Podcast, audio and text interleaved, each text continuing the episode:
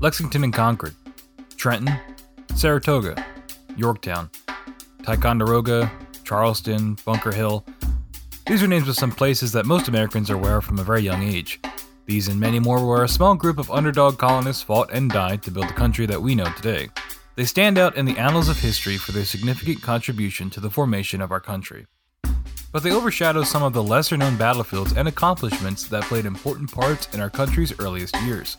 One such series of battles involved the attempt by the Continentals to blockade the Delaware River and deny supplies to the British in the recently captured city of Philadelphia along the banks of the river. Involving multiple fortifications, naval engagement, land battles, sieges, and some of the most famous personalities on both sides of the war, it's a topic that is infrequently mentioned in textbooks. However, it played a vital role in the victory over the British and quite likely saved Washington and his army from complete defeat, and it happened right here in New Jersey. This is the story of Red Bank Battlefield.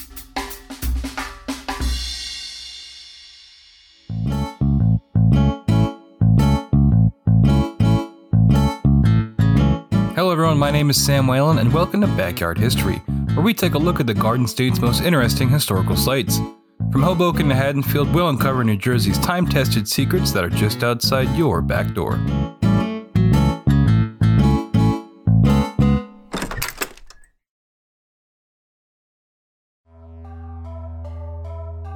To set the stage, at this time in 1777, Philadelphia was under the control of the British Army.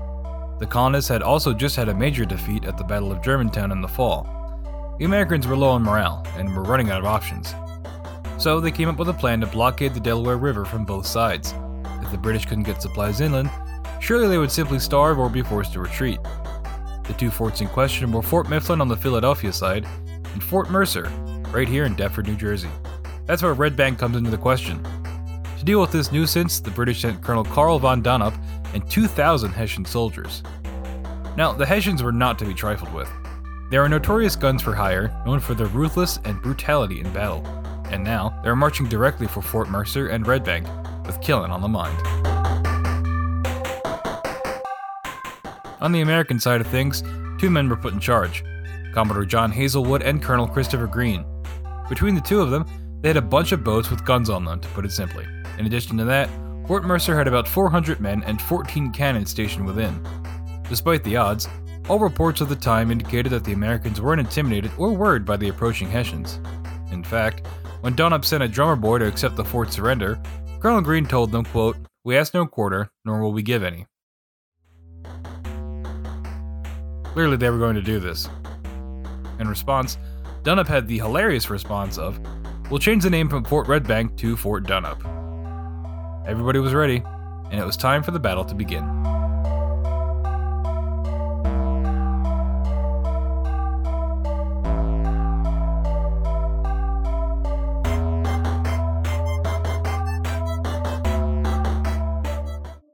Donop was eager to get revenge on the American side since he had just lost up in Trenton a couple months before. He doubled down on his claim from earlier and told his men before the fight, quote, Either that will be Fort Donop or I shall be dead. Spoiler alert, Donop was right about one of those things, and the episode isn't called The Story of Fort Donop.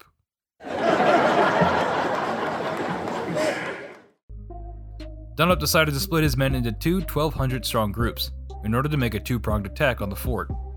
In addition to his overwhelming numbers, Donop also had five, that's right, five, men of war British battleships parked off the coast for artillery support. For context, the British man of war was one of the deadliest things to ever be built, especially at this time. These things were ridiculous, and just one would have normally been enough firepower to take out the 400 colonists inside Fort Mercer. Just a reminder, Donop had five of them. He was sure he'd have the fort by nightfall. Things began to turn against the Hessians almost immediately. One group was cut down by cannon fire and muskets right away. The second group, that managed to get closer to the fort, found the terrain to be a real issue. Large trees with pointed edges formed additional fortifications, and those men were killed by colonists too.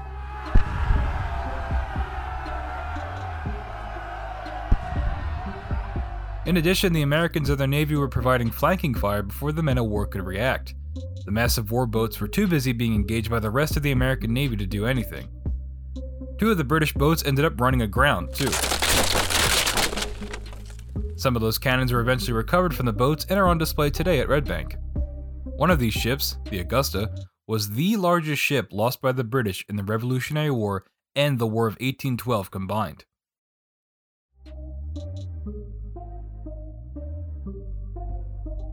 Any other ships were forced to abandon or flee, and just like that, the Hessian troops were forced to retreat as well. Where did they run to, you might be wondering?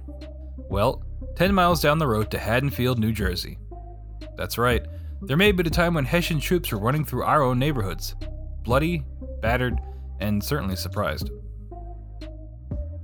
As for Donop, to his credit, he proved to be a man of his word. He ended up getting shot on one of his charges, right in the thigh. When his men retreated, they left him behind on the battlefield. He died three days later while being treated at a field hospital.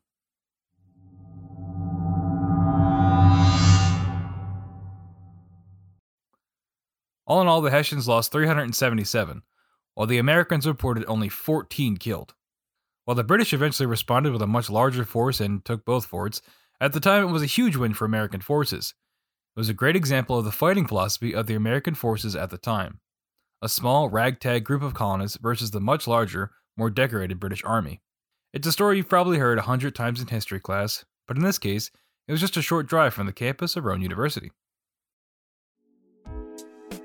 Now, a quick story about that field hospital that Colonel Donop bled out in. That was the James and Ann Whitall House, another interesting feature of Red Bank Battlefield. The building gets its name from the husband and wife who lived and operated out of the house during the Revolutionary War. Anne Whitall, in particular, got her claim to fame as she continued to attend to the wounded even as the house took musket fire.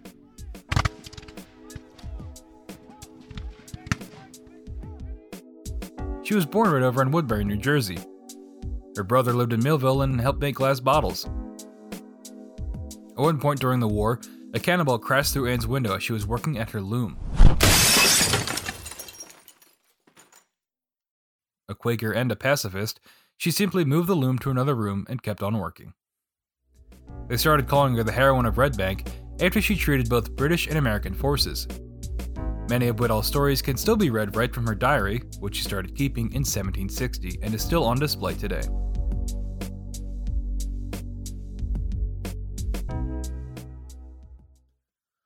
In the aftermath of the Battle of Red Bank battlefield, the Americans are riding high. Sadly, like you probably heard me mention earlier, this was somewhat short lived. It turns out when an army is bigger and better funded than you, they can simply just attack again. And that's exactly what the British did just a few months later, this time with Lord Cornwallis leading the charge. Yes, that Lord Cornwallis. The British took both forts without much of a fight. General Washington, yes, that General Washington, decided that the loss of the dueling forts was too much. It was this defeat that caused him to move his troops for the winter to Valley Forge, Pennsylvania.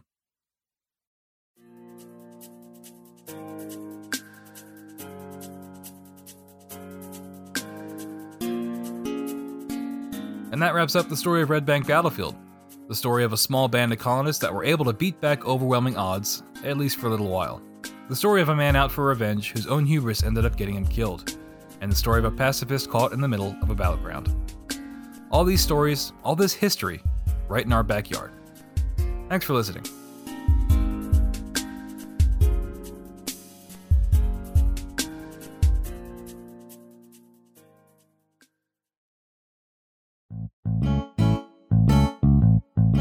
Backyard History is produced, written, and edited by me, Sam Whalen.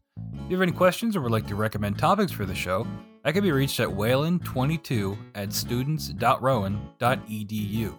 One more time, that's whalen22 at students.rowan.edu.